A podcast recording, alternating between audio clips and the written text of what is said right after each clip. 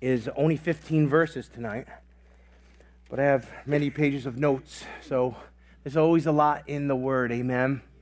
You can take one verse and spend so much time in it because God's Word's alive and it's impregnated with truth, and the Holy Spirit illuminates all these things.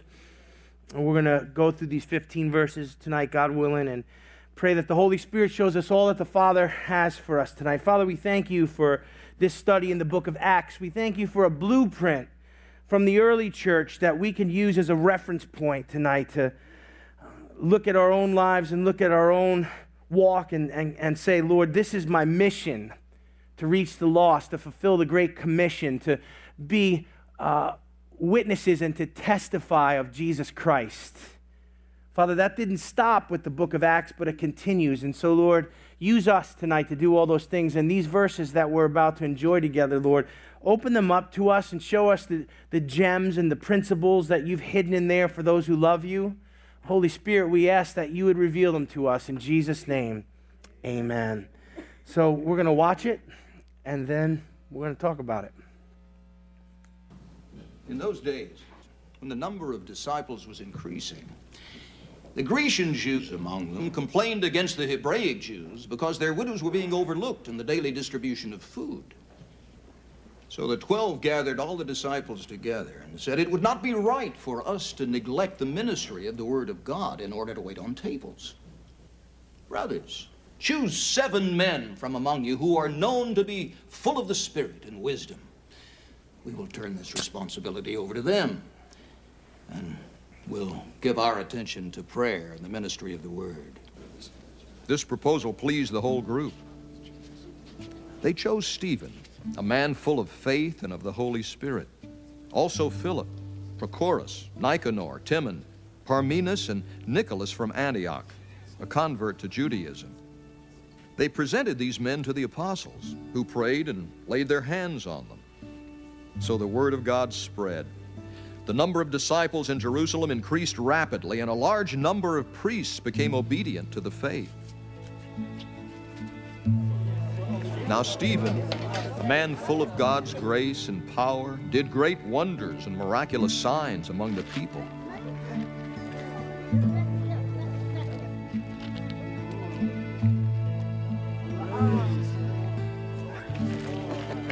Opposition arose, however, from members of the synagogue of the freedmen, as it was called. Jews of Cyrene and Alexandria, as well as the provinces of Cilicia and Asia. These men began to argue with Stephen, but they could not stand up against his wisdom or the spirit by whom he spoke. Then they secretly persuaded some men to say, We have heard Stephen speak words of blasphemy against Moses and against God.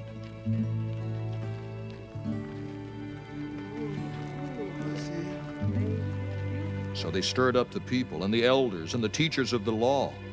They seized Stephen and brought him before the Sanhedrin.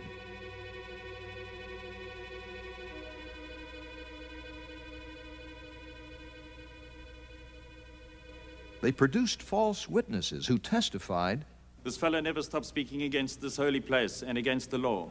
For we have heard him say that this Jesus of Nazareth will destroy this place and change the customs Moses handed down to us.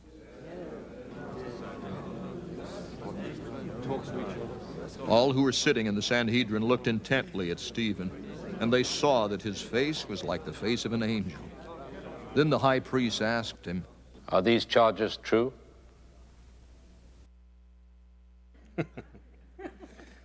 Just added that in there. We missing lights? Something's weird. Can't preach until the lights are on. Mostly because I can't see. Maybe that's Stephen's face.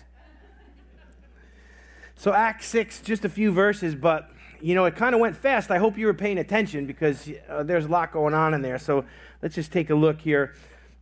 Remember, Acts is a blueprint of the early church for the modern church. Now, we don't follow everything because uh, things have changed and uh, cultures have changed, and even some of the, the things that they had to implement from the beginning have reached and run their course. And, you know, it's a blueprint for us, but it's not something we have to follow completely to the law and get legalistic about. But there's principles in there that we need to be able to extract and apply. Now, the timeless principles of God that the early church used, they're principles not of the early church, but of the kingdom of God. And understand, we are of the kingdom of God. There's a kingdom of this world, and we don't want to be part of that. We're just sojourners. We're just passing through. We're just visiting here. We are in the world, but not of the world. The world system is like a vacuum, it loves to suck us in to what it says is important, to what it says uh, we need. Do you, do you, notice everything about our world is uh, trying to get us to buy things and to do things and to think things? Do you notice that? I mean, if you look at advertising, they'll convince you you need this new thing. Every once in a while, I come across a person with a flip phone. And I'm like, Amen. And I'm like, You're my kind of people. Because you know what? It seems like the technology progresses and all it does is swallow us up into the system. So the early church showed the difference between the kingdom of the world and the kingdom of God. And all of that applies perfectly to us today. Now, we get a peek into some of the administrative and cultural and logistical problems of the early church. Say problems. We're going to talk about some problems tonight, and you're going to see some of these things crop up. The early church had problems, and they were cultural, and they had to uh, take charge of these situations. They had to pr- provide a structure. Remember, they didn't understand, you know, how to plant churches and how to have leadership, and, and, and there would be, you know, covering, and all of this stuff is getting worked out, the logistics of it. But they had problems to deal with, and in dealing with the problems, they began to create a structure that is good for us to look at because it was implemented in the beginning and some of the principles apply. Now, something we're always going to deal with in life are problems. Say problems again. In this life, there's always going to be problems to deal with personal problems, relational problems, financial problems. All of us have dealt with those things this week. When you're with people, you have a relationship, there's going to be problems. You have finances, you get a fistful of money, everybody wants some of it, there's going to be problems. And so problems are just part of life and pretty much uh, I hate to, you know, be Debbie Downer on Wednesday night, but we're going to have problems till the day we die. When we die and we fall into the arms of Jesus and he says, "Well done, good and faithful servant," our problems are over. Amen. Some of you are going there, the rest of you just didn't respond. They say the only person who has all their problems behind them is a bus driver. right, Charles? Verse 1. Notice what we're talking about in verse 1 problems. It says, Now at this time, while the disciples were increasing in number, a complaint. Oh, the church has a complaint department. A complaint arose on part of the Hellenistic Jews against the native Hebrew Jews. So you, you got a complaint. What was the complaint? Because their widows were being overlooked in the daily serving of food. Let's just stop there. Notice when the problem arose. It said, in at a time when what? The disciples were increasing in number. Did you hear that? So what, what produced the problem? There was growth, and then with the growth came problems. How many would agree growth is good? Amen. Do you, do you like to, I mean, do you think it's important to grow as a Christian? Amen. So growth is good. Do you think it's important to grow numerically to see people who are lost get found and come into the church? Do you think growth is good to fill up these seats so that people who don't know Jesus can learn about Jesus and serve Jesus and go to be with Jesus when they die? Growth is good. So, growth is good. Growth is necessary. Growth is a constant part of a church that's alive. If you're in a church and there's no growth, if you're in a church and there's no move of the Holy Spirit, if you're in a church and there's no conviction, if you're in a church and people don't get saved, you need to question what's going on with that church. Because the living church is alive and it has growth and it has moving parts and it has salvations and it has converts. So, growth is a good thing. Growth is an important thing. Growth shows that there's life, that the Spirit is moving. But growth always brings problems with it. Now, some people say, Lord, I wish our church was 10,000 people. See, now that, that scares me on a, on a lot of levels. Because some of you gasped like you wanted to keep it nice and small just for you. a little God bless me club that I know everybody and I can just, you know, everybody knows who I am. what about the lost people? So some people gasp because they didn't want it to get that big, and some people gasp because, oh my goodness, that big. I mean, there, there's a lot to think about. Be careful what you wish for. One thing, you know, if you're a preacher, you know this. They're always talking about growth and church growth and books on growth and seminars on growth and come learn eight principles of growth. Listen to me. The church grew as the Holy Spirit grew it, and God was in charge of growth. Right, nah, I don't get any buyers on that one. The, the Lord is in charge of growth. We don't make it grow. Charles don't make it grow. Pastor Rick don't make it grow. The Holy Spirit makes it grow. Oh, but we got better programs and better worship and pick better songs. And if you make sense when you're preaching, it'll grow. it's a rough crowd tonight, Tom. God brings the growth. God's in charge of the growth. Amen. We do what we're supposed to do. We live right. We maintain unity. We stay full of the Holy Spirit, and God brings the growth. So, growth is important, but you know, God is in charge of that. Now, why does growth bring problems? And I'll give you two basic reasons. Number one, big things require more effort to manage than little things. Big things, if you have a company of 800 employees, that's a lot harder to manage than a company of eight. If you have a family of four, that's a lot easier to manage than a family of 10. Come on, if you've grown up in a big home.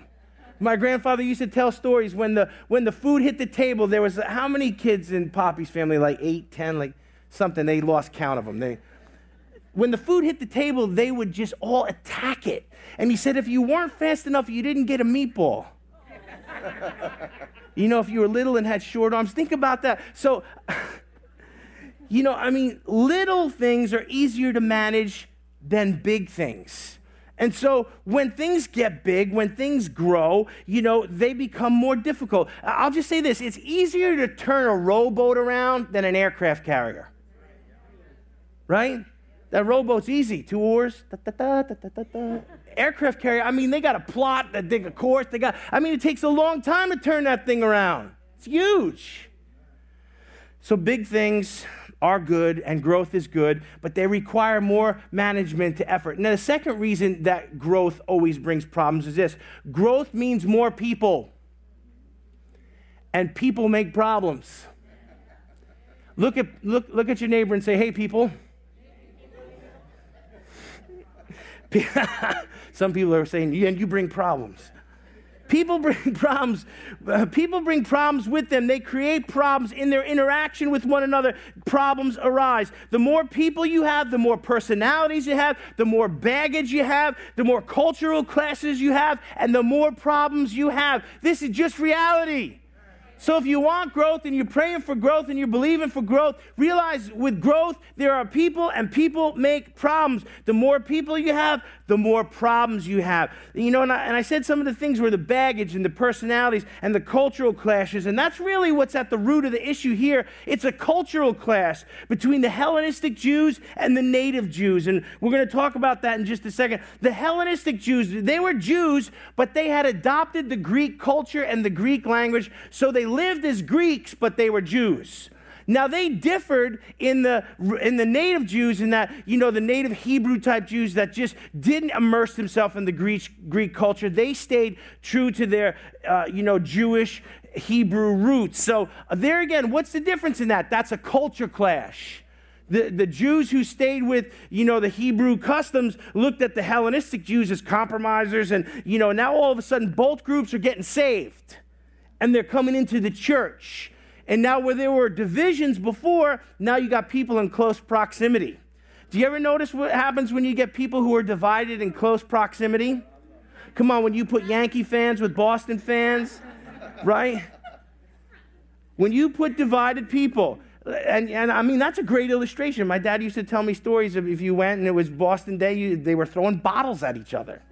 That's why they don't have glass bottles at the stadiums anymore. True story. Fun fact for you.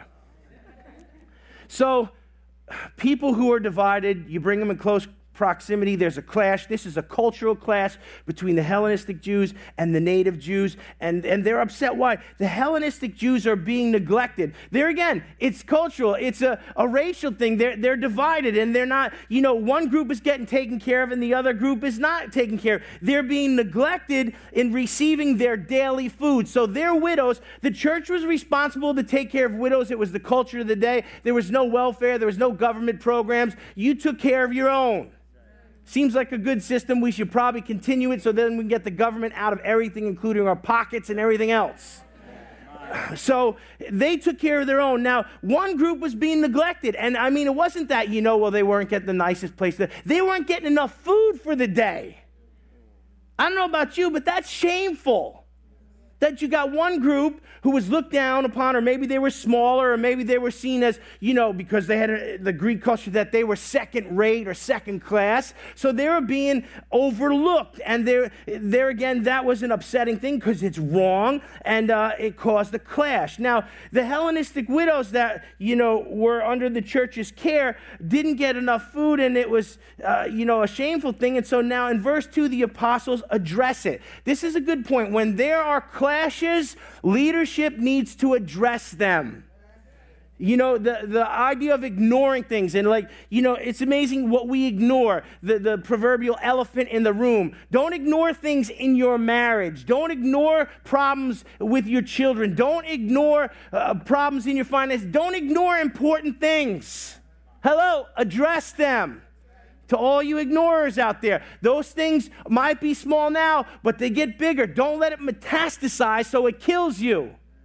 They addressed this because it, it, had the potential to create a lot of division and even make splits. So the apostles get together in verse 2 and they basically tell them uh, in, in verse 2, he says, you know, so the 12 summoned the congregation of the disciples and said, called a family meeting, listen, it is not desirable for us to neglect the word of God in order to serve tables. Therefore, brethren, select from among you seven men of good reputation, full of the Spirit and of wisdom, who we may put in charge of this task. Stop. They, they addressed it. They called a family meeting. This is all good. These are all good principles. And they came up with this idea. They basically said, you know, this is a problem. it's a need that must be met.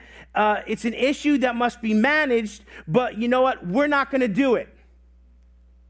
Now it's quiet. Oh, but Pastor, we just want you to do everything so we can watch and cheer you on. No. People like, why, why don't you do this? And why don't you do that? Why don't you start up this? And why don't you head up that? why don't you come to every meeting? There's 17 ministries in the church. I can't come to every meeting.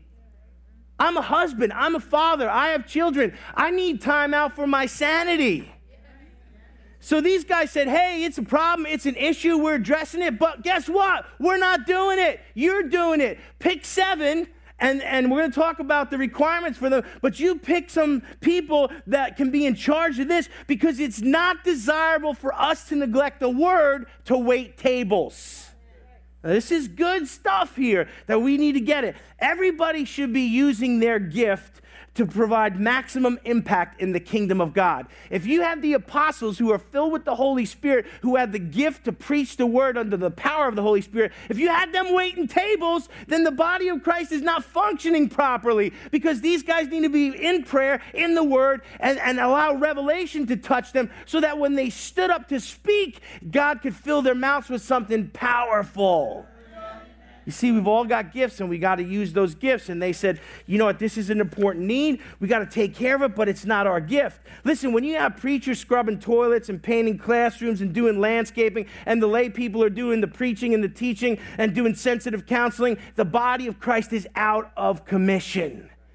When I was a young man, I worked with a pastor and he had a, a decent sized church, but this guy was in charge of everything he, he we, and I was his intern, so I did everything with him. And look, there's nothing wrong. I'll scrub a toilet, I'll shovel snow. I'm not a prima donna. That's fine. But I won't neglect the word to do those things. I'd rather there be snow in front of the exits and I have the word of the Lord in my mouth for Sunday and bring the steel punch of God than to have the building. This guy was doing landscaping, he was doing flowers, and then, you know, he passed away, so I'm not speaking ill of the dead, but when he got up to preach, it was like, what? Did you study? Did you take time? Did you hear from God?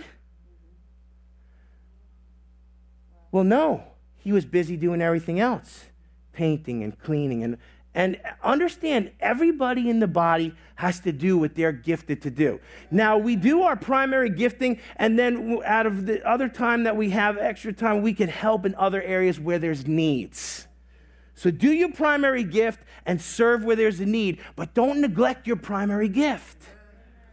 These guys said, you know what, it's important uh, but we are not doing it. And the people rolled with it. Verse 3 the apostles delegate the important task to seven selected disciples. Now, the qualifications for those disciples are noteworthy. Listen, they had to be men with good reputation. Say reputation. You know, they, they had to have the people's confidence. What's, what is it about reputation? If you have a bad reputation you, and you're in charge, you're going to create division. Because some people are going to be for you and some people are going to be against you.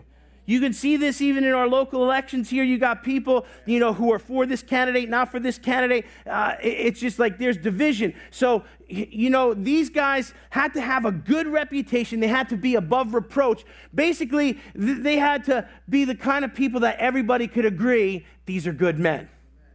You know, Billy Graham types, right? Are there any of those left? Billy went on to be with Jesus. Men of good reputation, full of the Holy Spirit. Did you hear that? What does that mean? That means we, sometimes you don't put the most qualified or the most skilled in place. You put the one who has skill, who's teachable, who's a servant, but they're also filled with the Holy Ghost. You don't just put the, eh, well, let's just get the best. Let's just hire some professional musicians and let's get a professional speaker and let's do a professional this. And pro- no, you got to have people who are called and filled with the Holy Ghost. Okay, so good reputation and that, you know, they're full of the Holy Spirit. And it says, look, full of the Holy Spirit and wisdom. Did you catch that on the end of there in verse 3? Full of the Holy Spirit and wisdom. Sometimes you can there, sometimes there are people who are, are full of the Holy Spirit, yet they don't have the wisdom to implement what the Holy Spirit is saying in a way that is profitable to the body of Christ. Wisdom is the proper application of knowledge. I know a lot of smart people, I know a lot of anointed people that don't have the wisdom to implement their gift, and they wind up doing more damage than good to the body of Christ. We need wisdom. Did you ever see someone who had, had you know, zeal without knowledge like a sledgehammer just making making a mess everywhere they go. So these requirements are something to think about here. This is good in choosing leadership and and all kinds of people in positions in church. This is something that we look at when we place people in any area of ministry whether it's the worship team or or the children's ministry or anywhere. They have got to meet these qualifications. They, they can't be doing all kinds of crazy stuff. And there, there were times i re- there were times I remember we're being on worship teams where there were people who had alcohol problems. And, and while we're doing worship, you could smell hard liquor on their breath. Don't you know that destroys the anointing? Wow. They should have never got placed there. But why did they? Because they were gifted. and leadership didn't have enough restraint or wisdom to sit them down and mentor them and get them delivered they just got excited about the gift and they threw them up there. Look, I could tell you stories all night long. These principles work and they need to be implemented. And people who are not right, who are not filled with the Holy Spirit, who don't have wisdom, need to sit until they're ready to meet those qualifications and be used. So they put them in charge, and look what they did. They placed them, they put them in charge, they provided oversight for, for it, but they didn't do the work. That's good leadership. Leadership can't do everything. Things have to be delegated to faithful people who do it. And then, you know what? When it's delegated, you need to let them do it if you if you work for me, if you serve under me, look, I'm not going to do your work for you. I'm not going to micromanage it. I'm not a micromanager. I'm a team player. Do your job. and do a good job and I'll give you oversight and I'll, and I'll give you parameters and just keep me informed. But we've got to let people use their gifts. And so this is what's going on here. They, they provided them the oversight, but they let them do. They put them in charge. The apostles delegated the things they weren't called to do to others so they could devote themselves to the things they were called to do. And that's how the body of Christ works. Notice what, you know, they were called to do pray and minister the word. They knew what they were supposed to do, and they weren't willing to neglect it. That's a good thing.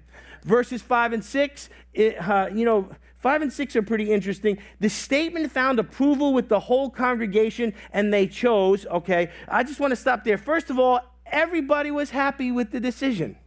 The only time ever in recorded history of leadership. It happens once in a while, right?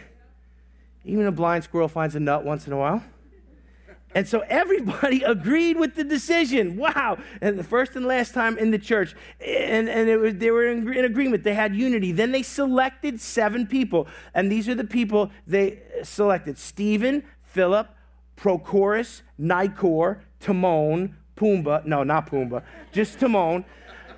Parmenas and Nicholas. So these, Nicholas was a proselyte which means a Gentile convert to Judaism. For some reason, they put that in there. So, you know, we understand what the word proselyte means. It means a Gentile who converted to be a Jew, and he was from Antioch. So, Stephen, Philip, Prochorus, Nicanor, Timon, uh, Parmenius, and Nicholas. Those were the people that they selected. They met the qualifications. Then what did they do? They prayed over them, they laid hands on them, and they let them do their job.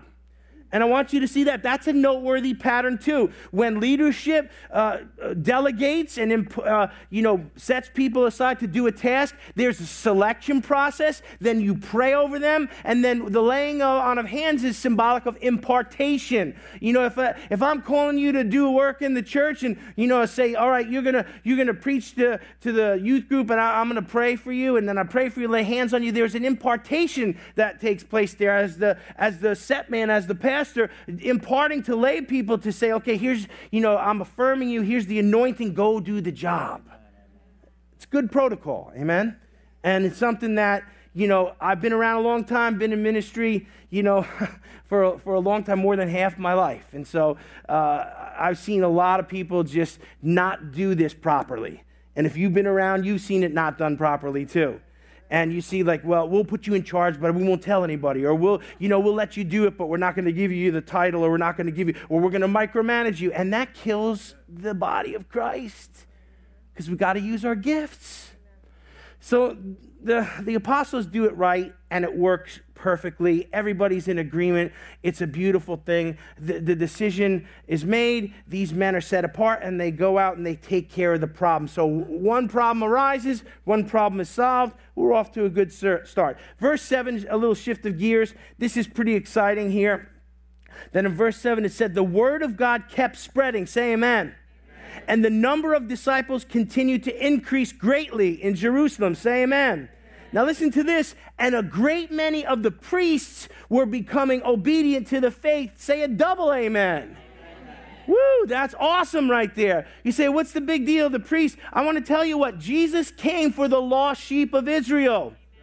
Now nah, I only got half an amen. Let me try that again. Jesus came for the lost sheep of Israel. He came for the Jew first and then the Gentile.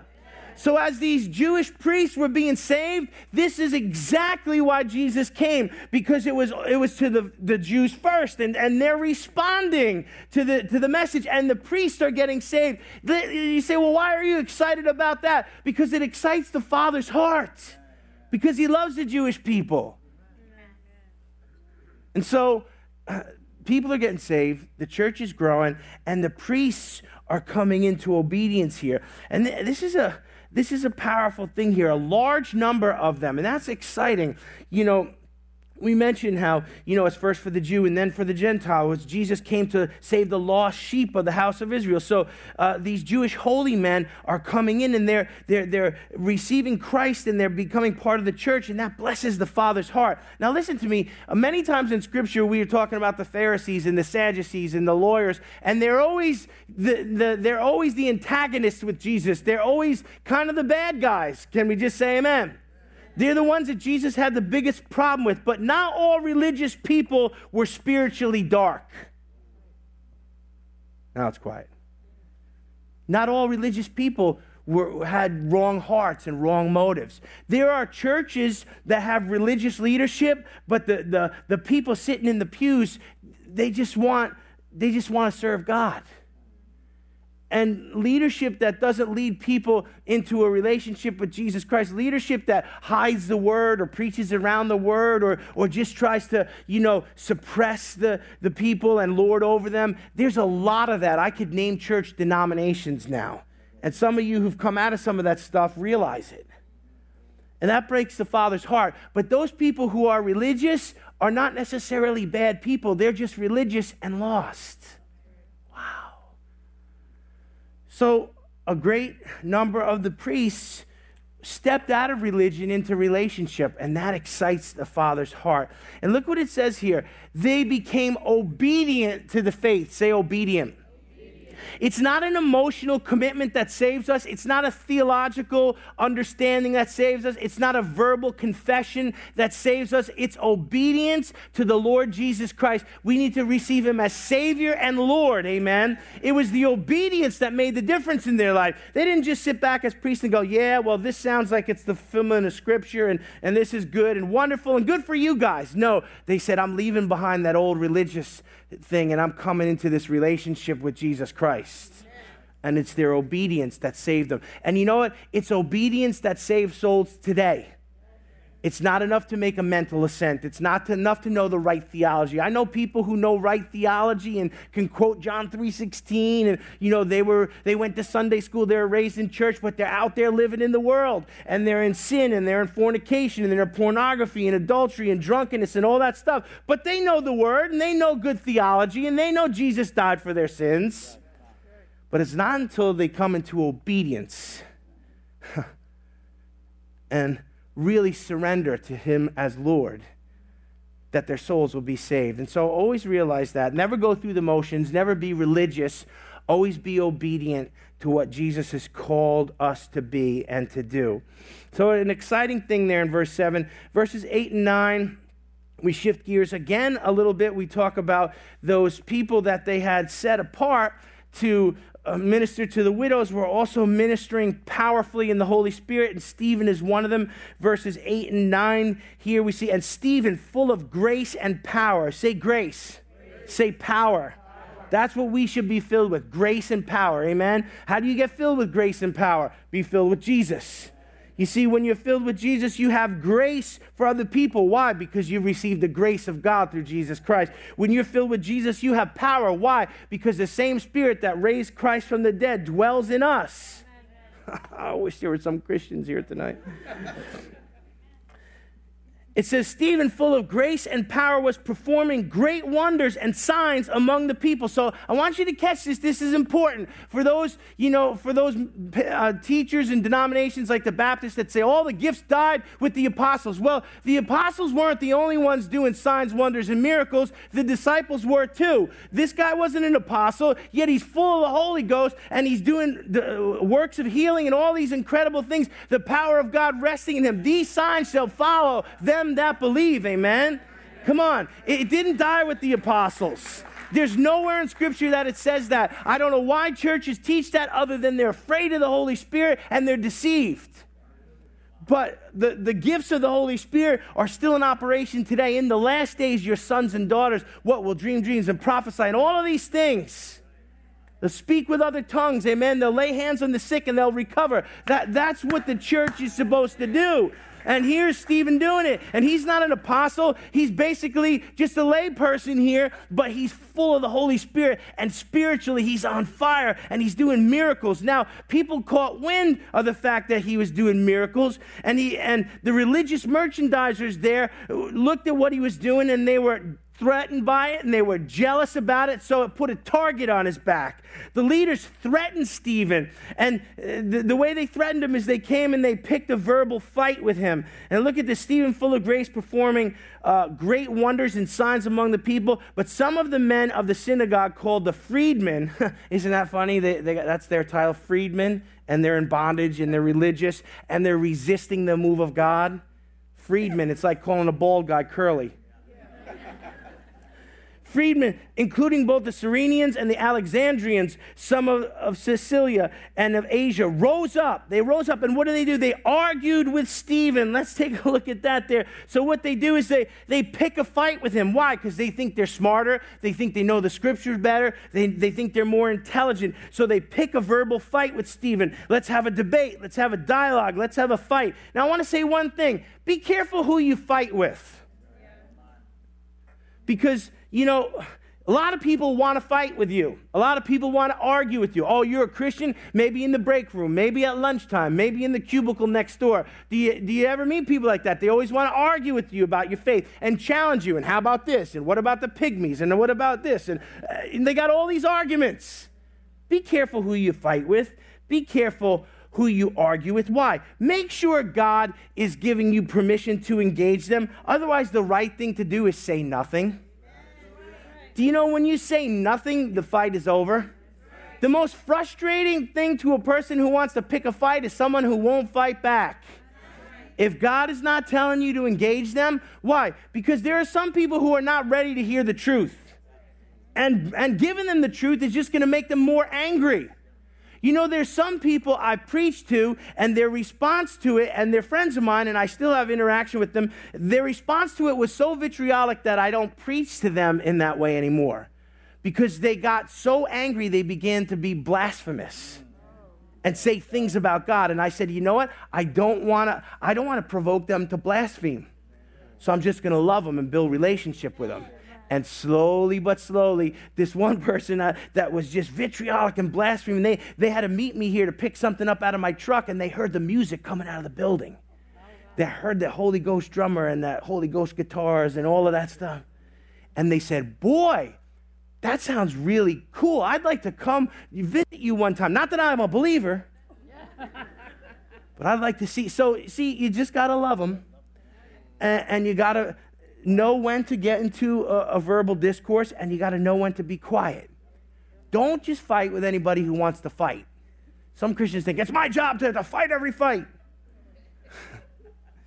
no, sometimes no. So Stephen was supposed to stand up and talk to these guys, and he's going to give an incredible defense. God willing, next time we get together, we'll we'll take a look at it here. But he he he got into a verbal discourse with them, and you know God had given them the green light. And in verse 10 and 11, it shows that this legalistic bunch of freedmen who were in total bondage and blind as a, a, spiritual bat, they, they couldn't cope with Stephen. Look, it says, it actually says that word, they couldn't cope with Stephen, but they were unable to cope with the wisdom and the spirit which he was speaking. Check that out.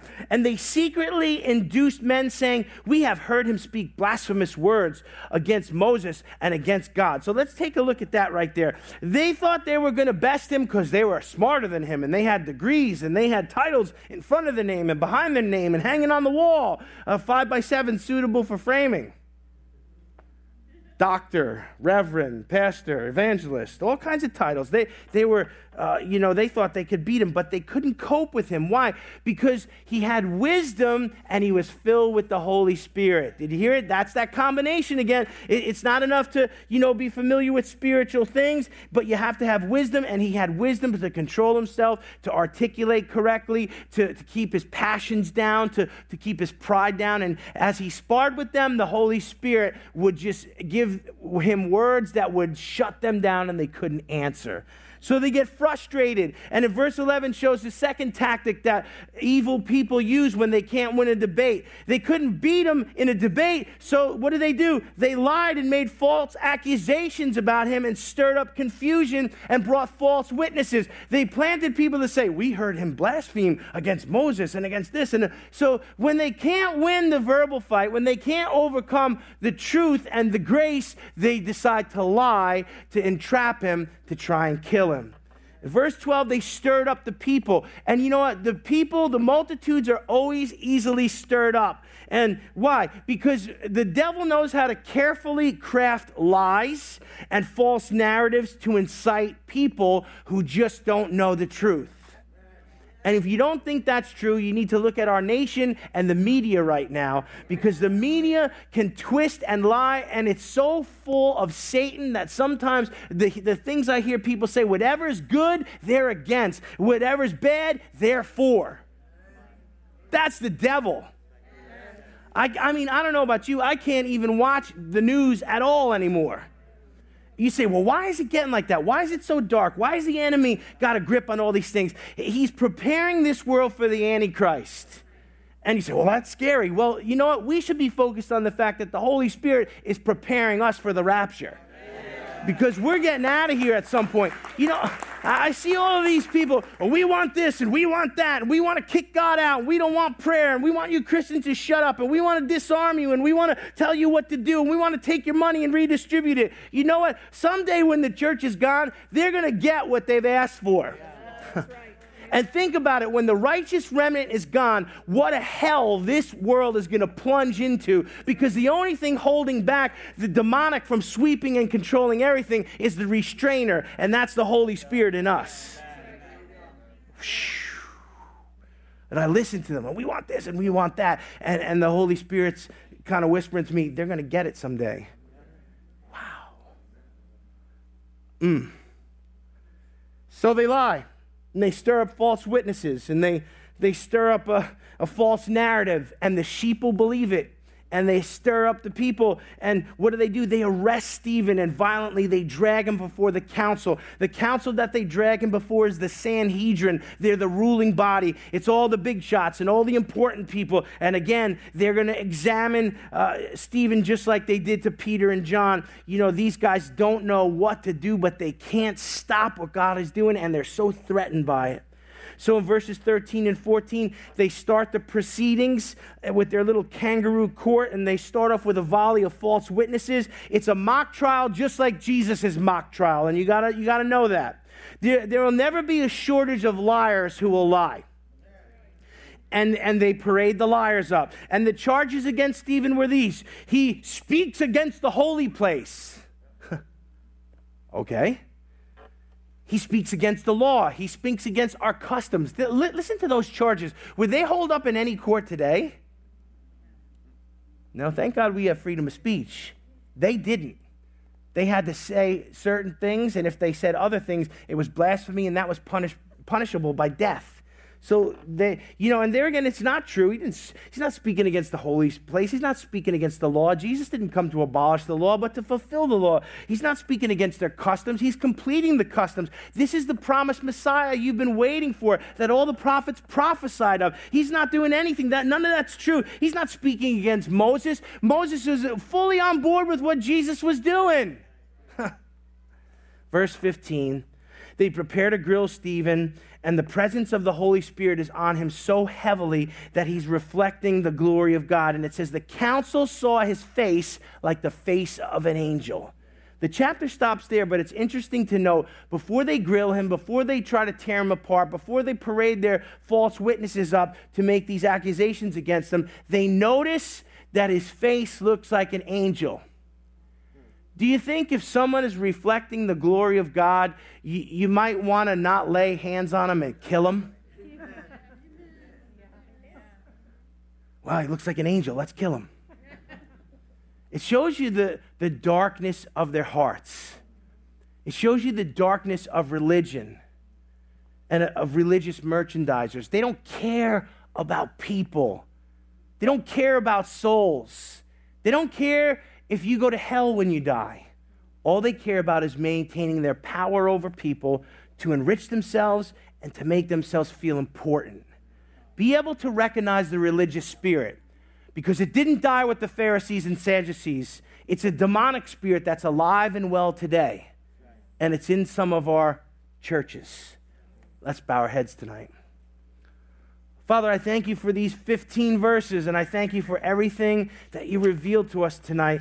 Lord, I pray that we would uh, look at this blueprint, and Father, all the leadership principles, all the, uh, the things that uh, occurred and cropped up, that we'd realize we're going to face problems, and we need to not avoid them, but to, to face them head on. I pray for these people here tonight that if there's problems in their marriage, problems with their children, problems in their finances, uh, whatever problems, Lord, that they wouldn't ignore the problems, but face the problems. And Lord, I know when we face problems with you, not only do you have the answer, you are the answer.